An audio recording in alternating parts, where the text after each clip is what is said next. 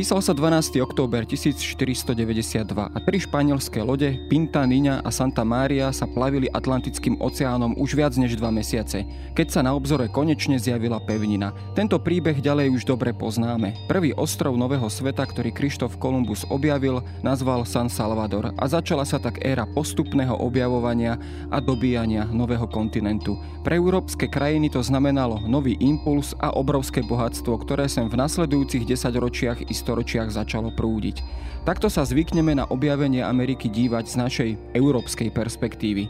Čo však znamenal príchod Krištofa Kolumba a krátko po ňom ďalších objaviteľov a dobyvateľov z pohľadu domorodého amerického obyvateľstva.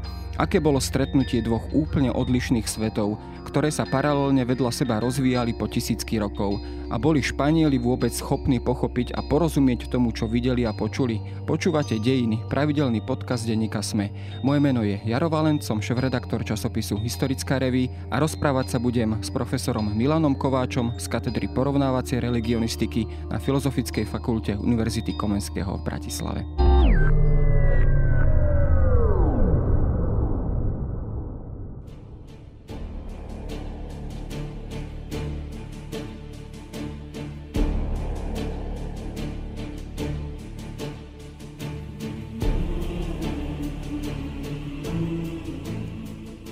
Takto na prvý pohľad, e, keď sa pozrieme na príchod Španielov, Európanov vôbec do Ameriky, z pohľadu toho bežného domorodého obyvateľstva Ameriky, čo bola to jedným slovom katastrofa? Vieme to takto na úvod hneď zhodnotiť? No, ako tých perspektív je naozaj veľmi veľa a ale z, z hľadiska toho domorodého obyvateľstva to bola katastrofa, pochopiteľne, pretože ich e, obrovské množstvo, ja myslím, že až cez 90% ich e, zahynulo ten, neprežilo ten, ten náraz dvoch svetov. My sa samozrejme e, k tým aj konkrétnym číslam, aj k tým konkrétnym príčinám dostaneme, ale keď sa na to pozrieme znova z druhej strany, z pohľadu povedzme Krištofa Kolumba, keď teda zakotvil na, na prvom ostrove na San Salvadore, s čím sa on vlastne stretol? Bola vôbec akákoľvek šanca nejako si porozumieť e, jazykovo, akýmkoľvek spôsobom s miestnym domorodým obyvateľstvom, čo on vlastne predpokladal, že, že s čím sa stretne a aká tá realita nakoniec bola?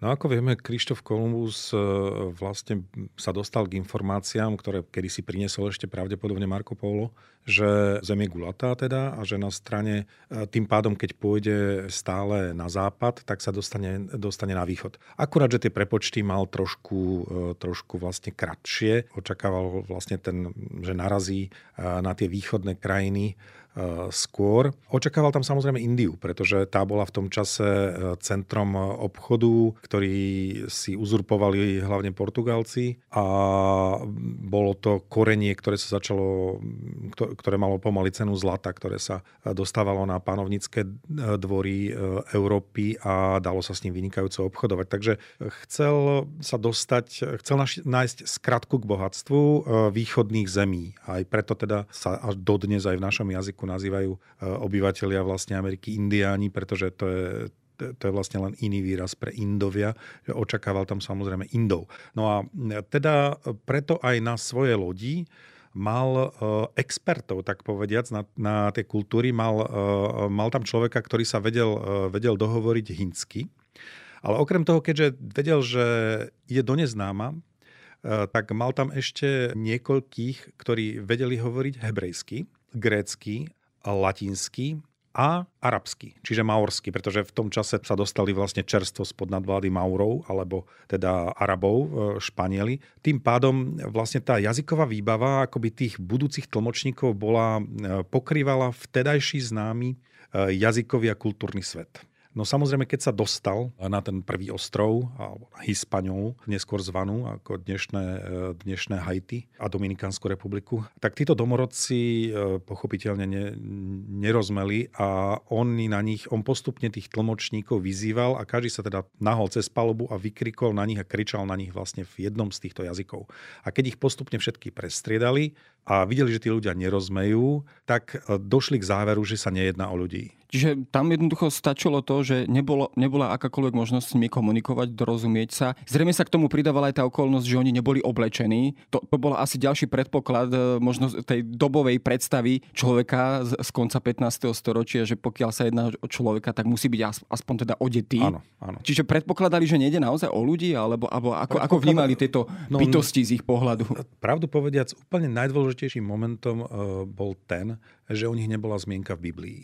Vtedajší svet bol celý popísaný a vychádzal jeho interpretácia z Biblie. A teraz e, narazili jednoducho na ľudí, o ktorých nie je žiadna zmienka v Biblii, tým pádom to nemôžu byť ľudia. A naviac, keď e, nevedia rozprávať, potom vlastne v tých e, kolumbových záznamoch bolo, že vydávajú jedno, nejaké škreky neartikulované, ne, nenosia oblečenie, ako vravíte, to bolo jedno z dôležitých známok tej civilizovanosti, že by sa jednalo o ľudí a správajú sa akoby, akoby detinsky a prírodne. Jednoducho bolo, boli v tej kategórii niečo medzi zvieratami a e, ľuďmi, e, ale rozhodne to neboli ľudia v tom pravom slova zmysle. A ako vravím, e, keď o nich nehovorí Biblia, tak, tak nemôžu ako taký existovať. Aj pri čítaní povedzme tých prameňov a, alebo aj tých dobových zápiskov, tam sa stretávame s takými rôznymi označeniami, že to boli ako keby nejakí človiečikovia, čiže nie úplne bytosti ľudské, alebo to boli, boli častokrát opisovaní cez rôzne stereotypy ako deti, ako nejaké nedospelé, infantilné bytosti, divoké bytosti a podobne. Čiže od začiatku bolo vnímané, my samozrejme do toho dávame tie kategórie dnes, e, kategórie rasizmu, e, kategórie nejakej, nejakého centru europeizmu alebo, alebo, alebo toho, toho pohľadu západnej civilizácie, ale bolo od začiatku na nich nahliadané ako povedzme na budúce otrocké obyvateľstvo, obyvateľstvo, ktoré je možné si podrobiť, nejakým spôsobom ho spracovať. No, bol to, bol to Pavol III, ktorý ich zakázal nazývať psami. Čiže zo začiatku vlastne také, že oslovenie ako človek, alebo začať ich nazývať e, menom, akoby ľudskú bytosť, bolo prikázané bulou pápežskou. Ale táto bula bola potom odvolaná na, nátlak Španielov, lebo tvrdili, že im prináša vlastne až m, e, príliš veľké práva tomu domorodému obyvateľstvu. Takže nakoniec mu boli predsa len, e, predsa len upierané. A definitívne sa ich ľudskosť alebo neludskosť vyriešila až na tzv. valadolickej dišpute v roku 1550, ktorú zvolal Karol V. To bol vnuk vlastne Františka a Izabely Kastilských, ktorí vyslali Kolumba. Takže ich vnuk e, zvolal vlastne obrovskú poradu dobových e, vzdelancov, e, najmudrejších ľudí vtedajšieho sveta, a filozofov a takisto e, biskupov, aby rozhodli o tom, že aký status vlastne títo domorodci reálne majú a tým pádom ako, ako španielská koruna k ním má pristupovať. No, bol tam na jednej strane filozof Sepulveda, ktorý vychádzal z Aristotelovej politiky a ten hovoril, že sa ľudia rodia ako páni alebo ako otroci. Čiže je prirodzené, že, že narazili vlastne na národ otrokov, e, pretože už sme tu mali vlastne renesanciu, čiže vlastne to, to, ten obdiv k tej antike. No a Aristoteles bol autorita aj pre tých, tých, pre tých filozofov to bola obrovská autorita. A Aristoteles hovoril, áno, to sú rodení otroci, čiže my máme právo ich utláčať, používať na prácu a tak ďalej. Úplne prirodzené, to naše prirodzené právo. No a potom tu bol Bartolomeo de las Casas, ktorý bol biskupom v Čiapase predtým.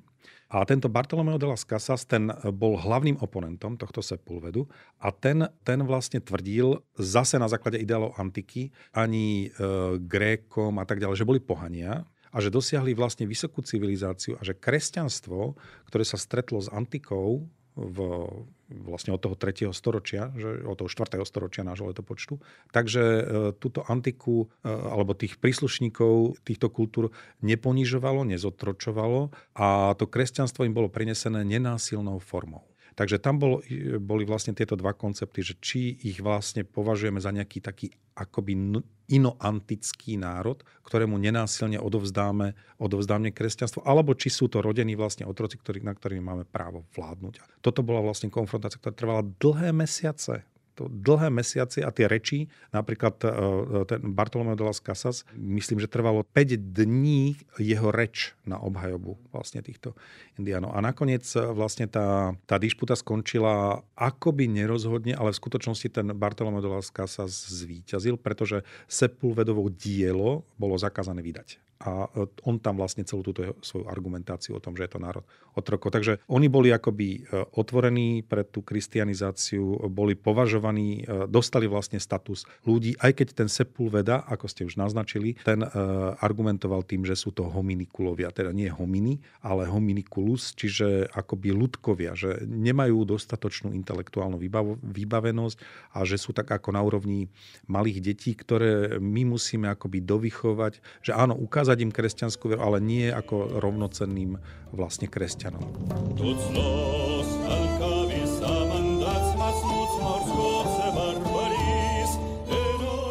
Tejto debate by sa dalo samozrejme hovoriť ako o tej teoretickej rovine, ktorá prebiehala tam v Španielsku alebo v Európe. Aká bola ale teda prax, keď sa na to pozrieme, pretože tá bola samozrejme od tejto teoretickej debaty určite vzdialená. Akým spôsobom Španieli pristupovali aj k samotnej tej myšlienke christianizácie e, domorodého obyvateľstva. Dialo sa to opäť teda tým násilným spôsobom, ako teda zvyčajne sme z tohto prostredia zvyknutí. No, musíme brať do úvahy ako historici, predovšetkým historické okolnosti. A v tom čase, keď sa začínala vlastne táto vlna kristianizácie, tu boli dva obrovské momenty, ktoré vlastne poskytujú dôležitý kontext. Ten prvý je veľmi čerstvé vlastne oslobodenie e, Španielska od, od Maurov, čiže rekonkista. Tí Španieli, ktorí tam prišli, tak boli vlastne nažhavení voči vlastne kacírom a barbarom, ktorý, za ktorých považovali Židov a Arabov. A tento nový svet, ktorý tam objavili aj ich, ich obyvateľov, niekedy zamieniali s Maurmi. Aj zo začiatku vlastne v tých prvých, e, v tých prvých záznamoch, kronikách ich nazývajú e, vlastne tie pyramídy a tak ďalej, tak nazývali vlastne minarety a tak ďalej a hovoria o nich ako o Mauroch aj boli takí tmavší, že? takže ich považovali za Maurov. A ten, ten druhý aspekt vtedajšieho sveta bol vznik protestantizmu. A protestantizmus v Európe bol pre Španielsko obrovským šokom, lebo tí Španieli vlastne v tom katolickom zápale vlastne konečne sa mohli stať a rozvinúť tú vieru a vyhnali e, vlastne Arabov. A e, prakticky v tom istom momente e, z, zvyšok Európy začal zavrhovať vlastne katolickú vieru a tu bol ako nejaký Zwingli, Calvín, Luther, ktorí boli pre Španielov rovnakí kacíri ako tí Mauri. A tak Španieli si povedali v tomto novom svete, ktorý, ktorý sa pre nás otvoril s miliónmi obyvateľov, my ideme vynahradiť tie straty, ktoré sa dejú v Európe.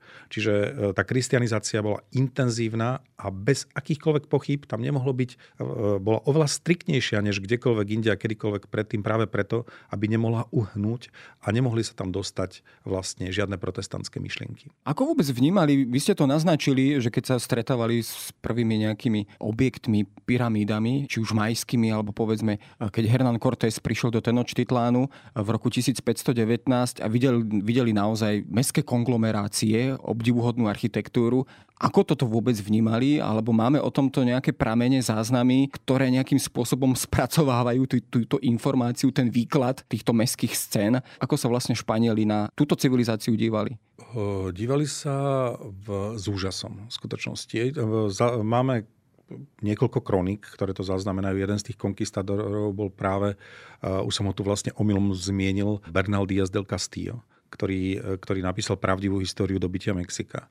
A on tam popisuje vlastne tie emócie, uh, ktoré sa zmocnili vlastne tých, tej hrstky Španielov, keď vlastne vyšli, vyšli vlastne na tie vrchy a pozreli do, do Mexického údolia a zbadali tam vlastne hlavné mesto Aztekov Tenochtitlan. Pretože povedali, je to tak nádherné ako, ako Benátky. To im pripomínalo im to Benátky. A Benátky boli v tom čase vlastne akoby hlavným európskym skvostom a obrovskou benátskou mocnosťou. Bolo to pre veľké množstvo kanálov, ktoré vlastne mesto predkávali a tiež honosné stavby, paláce, cesty, všetko bolo vlastne žia, žiarilo to belobou a bolo to, bolo to úhladné a naviac Aztekovia mali e, podobný štýl ako Rímania, že vlastne ich ulice boli pravouhlé. Alebo ako v dnešnej Amerike sa s tým tak môžeme stretnúť, tak to je vlastne možno ešte dedictvo z predkolombovských čias. Jednoducho tie ulice išli vždy, e, vždy jedna na druhú. Takže to bolo veľmi, e, veľmi symetrické. Nebol to, to mesto nepôsobilo chaoticky, naopak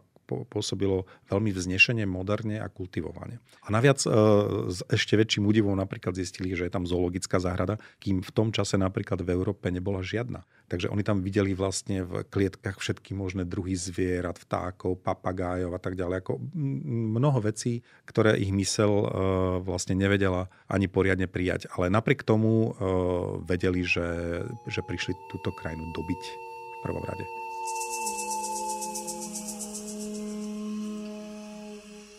Pomohlo to ale nejak aj meniť názor na americké domorodé obyvateľstvo, keď videli, že boli schopní vystavať takéto mesta, boli schopní vlastne vytvoriť takúto kultúru, že sa menil aj možno ten stereotyp, alebo teda ten pohľad od toho divocha k tomu nejakému, síce nie kresťanskému obyvateľstvu, divokému alebo pohanskému obyvateľstvu, ale predsa len v určitej miere civilizovanému. Menil sa tento pohľad e, pri, pri takýchto, takýchto skúsenostiach? Myslím, že áno. Že to je, to je presne ten moment, keď, e, kým Krištof Kolumbus sa stretol vlastne s domorodcami vlastne na Hispaniole a na prilahlých ostrovoch, ktorí boli veľmi nerozvinutí. To boli vlastne Aravakovia a, a tak ďalej, ktorí ani, ani nenosili oblečenie, nemali kamenné mesta, žili vlastne naozaj takým prírodným spôsobom života. A toto bola civilizácia. To bola taká istá civilizácia, ako bol, ja neviem, Rím alebo staroveký Egypt.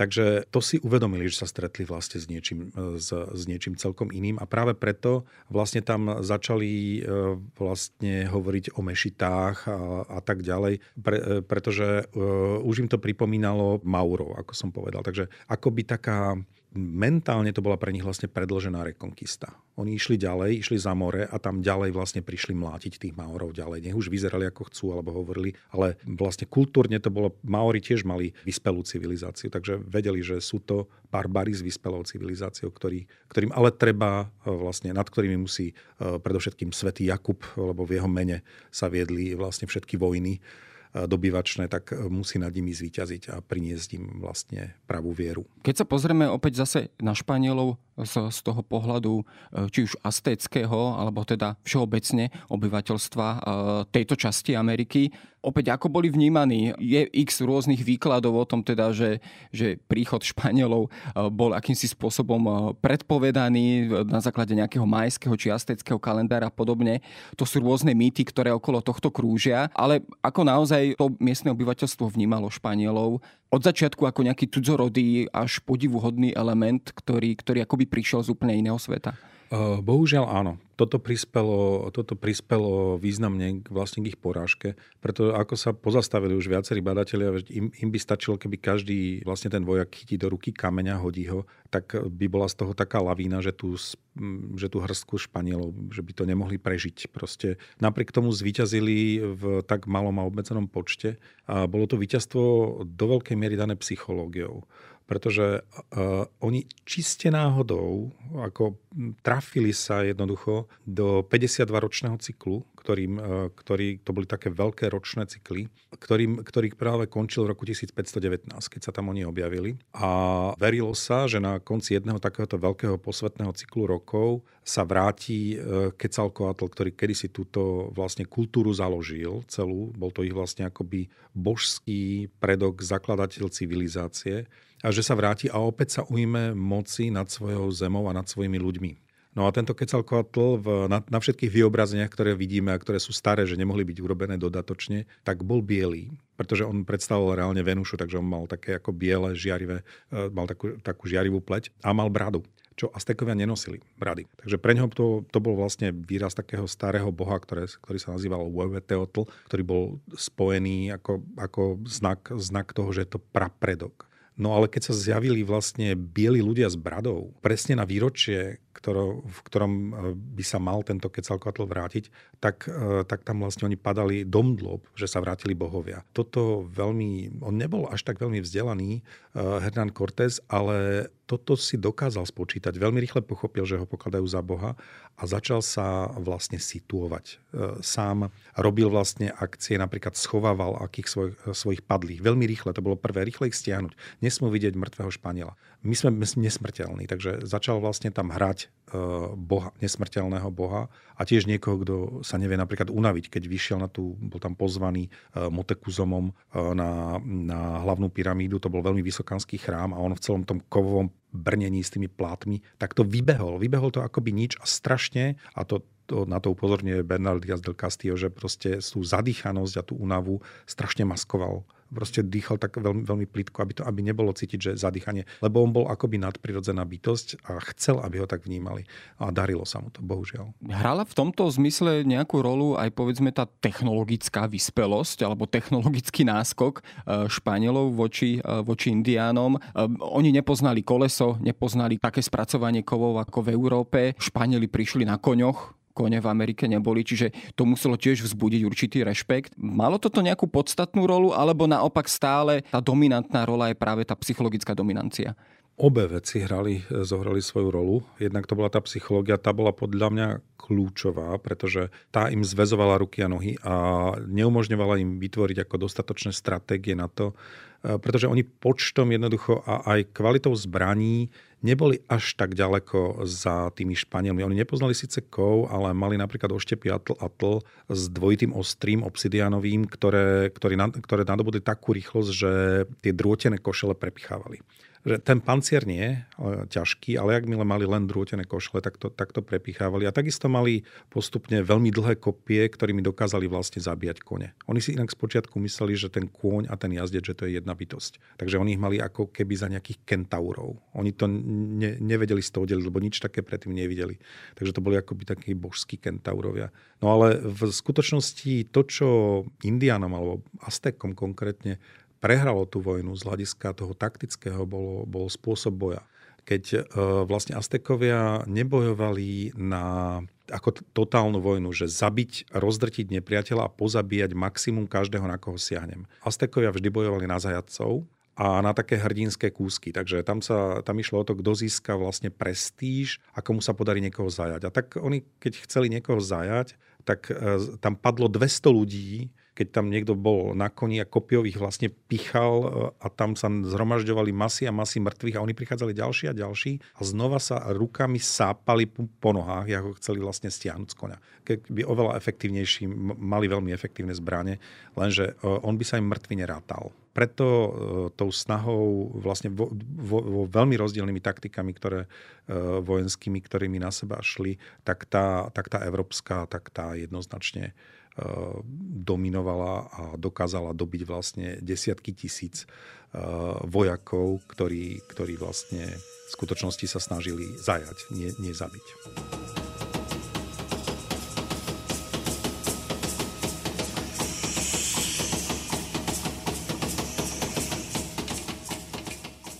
Ale predsa len, keď si človek porovná alebo pozrie sa na tie počty Španielov, ktoré prichádzali, to sú vlastne stovky, stovky iba mužov, ktoré dokázali dobiť v podstate miliónové ríše alebo územia s, s, s niekoľko miliónmi obyvateľov. Je to až neuveriteľné.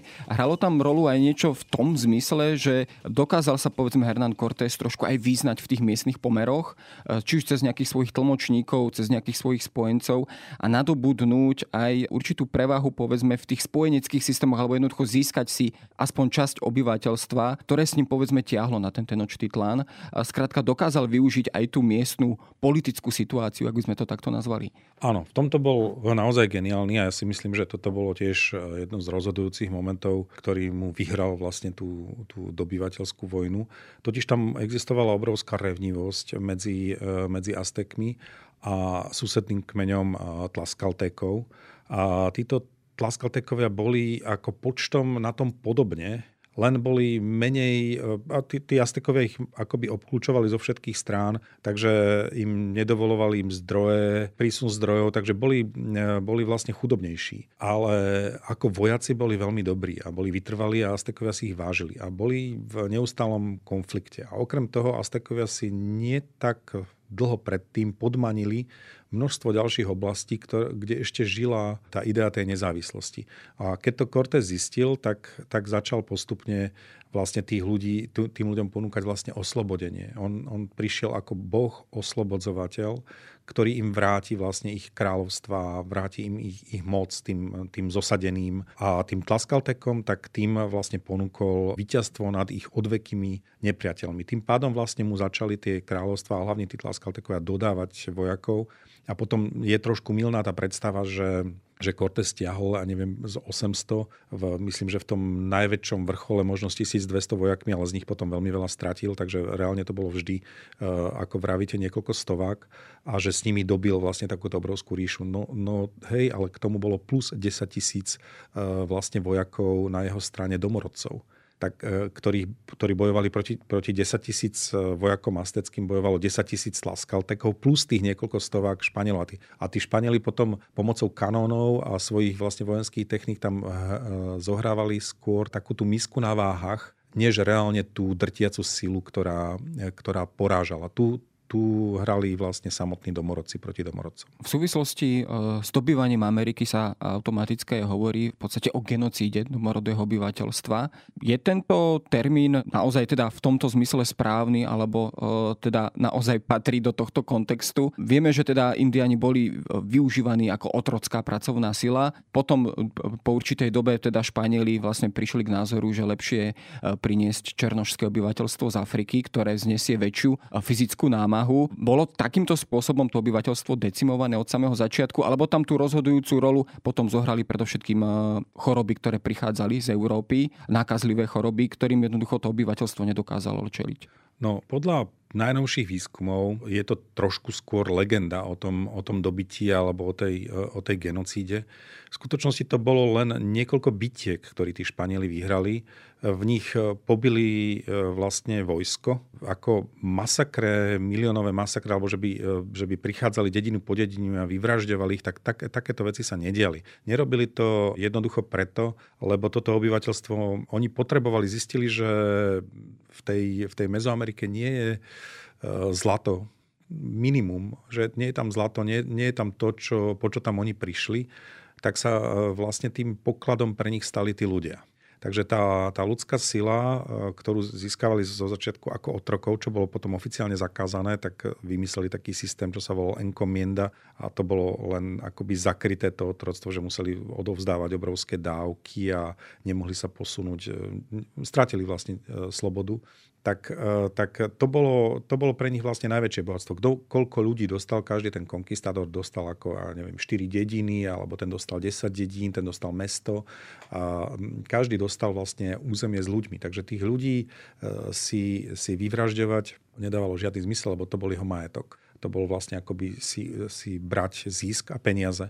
Takže, e, takže v skutočnosti to, čo spôsobilo tú genocidu, bolo, bolo viac menej nechcené a to boli vlastne tie mikróby, to boli, to boli vlastne choroby, bežná nádcha, úplne bežná chrípka a také veci, ktoré my tak dnes to samozrejme poznáme s covidom, čo robí s nami samotnými vlastne nejaký vírus, voči ktorému nemáme imunitu. A teraz si predstavte, že takýchto vírov, e, e, vrátane vlastne čiernych kiahní, tam prišlo, tam prišlo niekoľko desiatok, možno stovák, voči ktorým tí, tí indiani nemali imunitu a ich to zabíjalo vlastne po desiatkách, stovkách tisíc. Tam boli vlastne celé dediny a mesta vyľudnené práve vďaka, vďaka vlnám vlastne týchto chorôb, ktoré Španieli bez, bez toho, aby o tom vedeli, veď v tom čase medicína bola na veľmi nízkej úrovni, vlastne prinášali so sebou a ako nejaké morové rany a tie vlastne to obyvateľstvo likvidovali oveľa, oveľa vo väčšej miere než, než reálne meče alebo dýky. Ja som sa stretol teda s, s počtom alebo s, s takým odhadom, že zhruba nejakých 80, z, z toho počtu 80 miliónov, ktoré teda v tých predkolumbovských časoch mohla celá Amerika dosahovať. E, toto číslo kleslo v podstate na niekoľko miliónov alebo zhruba na 10. Sú takéto odhady, ktoré sú naozaj až teda až, až ohorujúce správne, alebo môžeme, môžeme predpokladať, že naozaj ten rozsah katastrofy bol taký, takto veľký? Áno. Áno. Jednoznačne áno. Vieme to podľa počtu hrobov, vieme to podľa počtu vlastne obyvateľov, ktoré samotní Španieli na začiatku hlásili a ktoré, hlás, ktoré hlásili vlastne o 50 rokov. Tam už boli cenzy, tam už boli spočítanie obyvateľstva práve kvôli tej enkomiende, takže sa vedelo, že ty máš k dispozícii akože 2800 ľudí. Bolo zakázané sa im stiahovať a keď o 50 rokov zistil, no máš k dispozícii 300 ľudí, máš k dispozícii 50 ľudí, tak, tak a, keďže tí ľudia nemohli odísť, tak vieme, že museli zomrieť, že sa nedokázali rozmnožiť a tak ďalej. No a ten prísun tých černochov tam tým pádom nebol ani tak, e, ani tak kvôli, kvôli tomu, že by Indiani neboli schopní pracovať fyzicky, lebo však sú to takí istí homo sapiens, z, ktorí majú vlastne rovnako, rovnaké fyzické schopnosti e, vo svojom vlastnom prostredí e, žiť a pracovať, aj, aj, aj ak tvrdo, ale boli to, bolo to práve tá schopnosť odolávať tým chorobám, pretože Černosy ako príslušníci starého sveta napriek tomu, že to bola Afrika, tak oni e, vlastne rezistenciu voči týmto chorobám mali. Takže tí dokázali vlastne neumierať masovo a dokázali vlastne v tých kameňolomoch a podobne E, vlastne veľmi efektívne pracovať. Skúsme sa možno ešte pozrieť na záver, e, čo urobilo objavenie Ameriky aj s takými tými, či tými politickými predstavami Európanov. Asi možno najčastejšie sa spomína dielo Utopia Tomasa Mora, ktorý je to vlastne on opisuje nejaký mýtický ostrov, ktorý umiestňuje práve do nového sveta a kde vytvára alebo teda projektuje nejakú ideálnu spoločnosť. Boli práve indiáni a teda miestne e, domorodé obyvateľstvo často opisované ako to detské, infantilné, e, ale vlastne bezprostredné, čisté, nepoškvrnené, bolo častokrát ako keby objektom takýchto predstav alebo túžob, alebo či už povedzme zo strany misionárov, ale aj niektorých povedzme politických mysliteľov takýmto spôsobom spracovávané alebo projektované do, do nejakých politických, politických predstav alebo politických e, ambícií? Ak môžem, ja by som predsa ešte jednu vec k tomu dobytiu, ktorá, e, ktorú sme nespomenuli a ktorá si myslím, že je veľmi dôležitá, hneď sa k tomuto vrátim, je e, vlastne úloha jednej ženy, ktorá sa nazývala, ktorú nazývali Malinče, ktorá bola ústami vlastne toho Hernana Cortésa, dobyvateľa, pretože tí Španieli vlastne nedokázali s tými, s tými domorodcami komunikovať. Takže celé dobytie sa dialo ústami, ústami vlastne jednej ženy, ktorá, ktorá sa narodila niekde v Tabasku a dokázala, teda v, u Čontalov majských, hovorila majsky, ale bola predaná do otroctva ako šlachtičná do oblasti, kde sa hovorilo jazykom Nahuatl, ktorým hovorili Aztekovia. Čiže ona bola bilingválna a potom bola darovaná ako otrokyňa Cortésovi. No a e, Cortés zachránil medzi tým e, niekoľko rokov väznených na Jukatáne vlastne e, svojich ľudí, z ktorých nakoniec zostal s ním iba Aguilar, bývalý jeho ako stroskotanec na tomto ostrove, ktorý prežil vlastne dlhodobé väzenie na Jukatáne a naučil sa majsky. A celé to dobíjanie potom prebiehalo veľmi zvláštnym, čudesným spôsobom tak, že Španieli niečo povedali Aguilarovi. Aguilar to, to zo španielčiny preložil do majčiny a povedal to majsky, tej Malinče. A Malinča, ktorá bola bilingválna majsko na Uatl, to povedala na Uatl vlastne tým predstaviteľom, čo od nich chcú. Takéto a takéto dáne, alebo vzdajte sa a tak ďalej a tak ďalej. Takže cez tento reťazec sa dobíjala vlastne celá vtedajšia, teda celý, celý tento indiánsky svet. Samotný Cortés bol nazývaný Malinče, čiže on, tá Malinče bola bola, sa stala fenoménom toho dobytia. Pre, pre nich dobíjala táto žena celý ten svet pretože ona vydávala tie rozkazy, ona dávala tie požiadavky a tak ďalej. A tam v pozadí za ňou stal teda nejaký ten, ten biely, uh, biely bradatý, bradatý chlapík, ale ktorému nikto nerozmel a nevedel vlastne. Ako tá komunikácia, uh, ani len očný kontakt, ani nič neprebiehalo s ním. Takže to je na, na tom dobití je tá, táto, tento zvláštny Tomu možno fenomen. aj pridávalo práve takú tú auru toho, toho boha alebo poloboha, Áno. s ktorým sa vlastne nedá bezprostredne komunikovať. Áno. A tiež, tiež to, že ich vlastná, ktorú dokázali ako nejakým spôsobom prijať, povedať, tak, ale, ale bola to žena, ktorá mali tam oveľa nižšie, nižšie postavenie, že to je veľmi, veľmi taký špeciálny prípad dobytia, keď, keď e, žena vlastne dobí, ale nakoniec tam mala s Cortesom aj dieťa a tak ďalej a bolo to, bolo to, bolo to je to samostatný príbeh, sú o tom napísané celé knihy o tom, ako bolo dobyť, do, touto ženou vlastne dobitý indiánsky svet.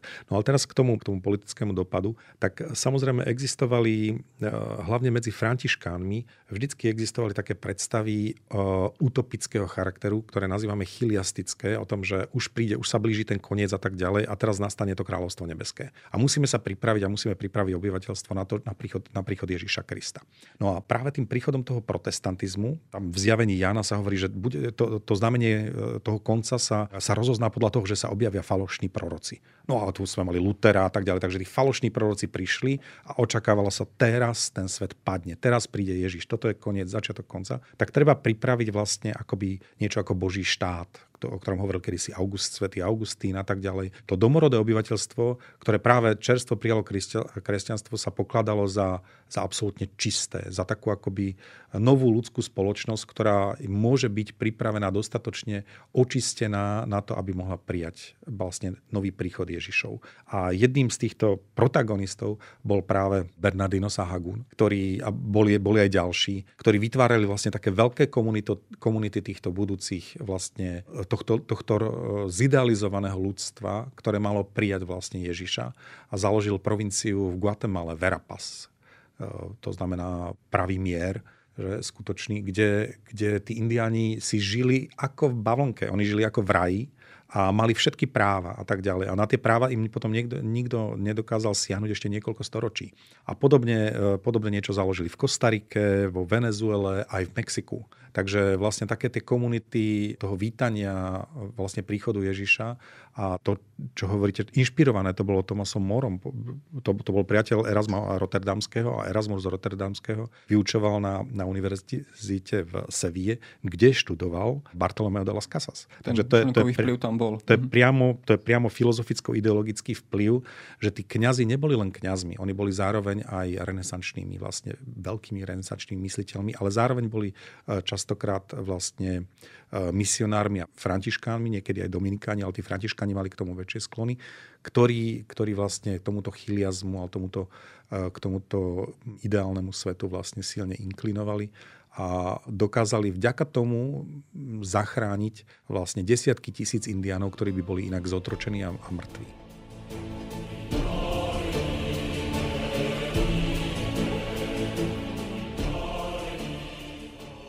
Pomohlo práve aj toto, alebo tento prístup, a to už vlastne záverečná otázka, niečo zachrániť aj e, z toho kultúrneho civilizačného dedičstva e, indiánskych civilizácií v Amerike. E, skrátka, boli tu mnísi, boli tu postavy, ktorí, ktorí nejakým spôsobom zapísali, zakonzervovali niečo z toho, čo videli, čo prežili a vďaka aj týmto prameňom dnes môžeme rekonštruovať tento starý, starý americký svet.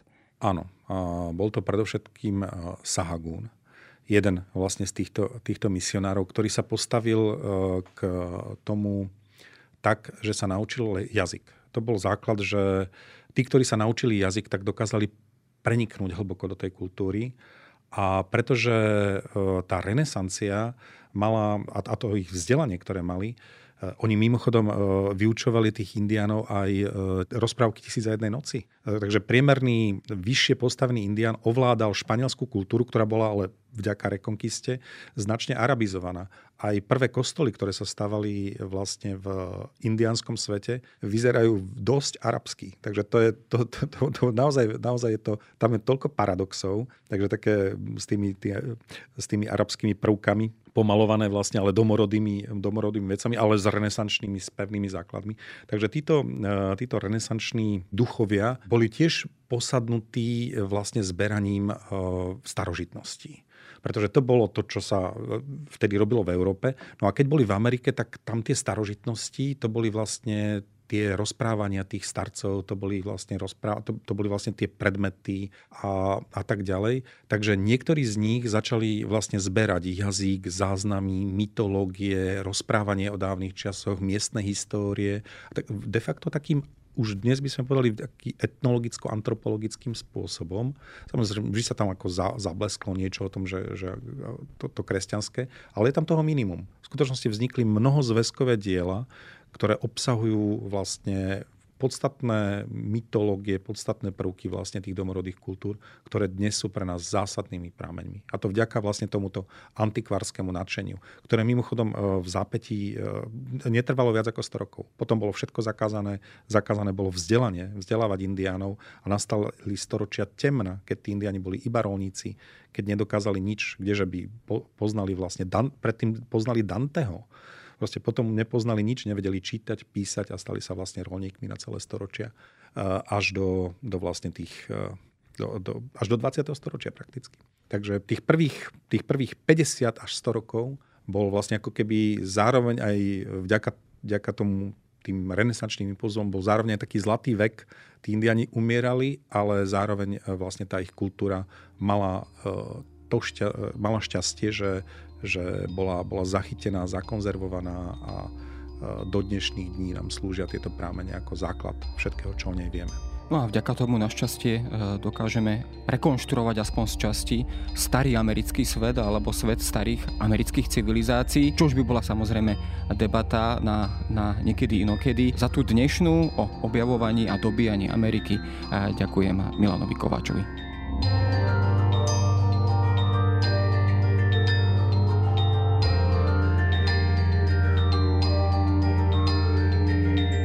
To je na dnes všetko. Počúvali ste Dejiny, týždenný podcast denníka Sme a historickej reví. Podcast Dejiny vychádza každý týždeň v nedelu. Prihláste sa na jeho odoberanie vo svojej podcastovej mobilnej aplikácii na platformách Google Podcasty, Apple Podcasty alebo v službe Spotify. Všetky diely nájdete aj na adrese sme.sk lomka dejiny alebo historickareví.com. Ak sa vám podcast páči, môžete ho ohodnotiť. Ak mi chcete poslať pripomienku, môžete sa pridať do podcastového klubu denníka Sme na Facebooku alebo mi poslať mail na adresu jaroslav.valent zavináč petitpress.sk Ja som Jaro Valent a na tvorbe tohto podcastu sa podielal aj Viktor Hlavatovič.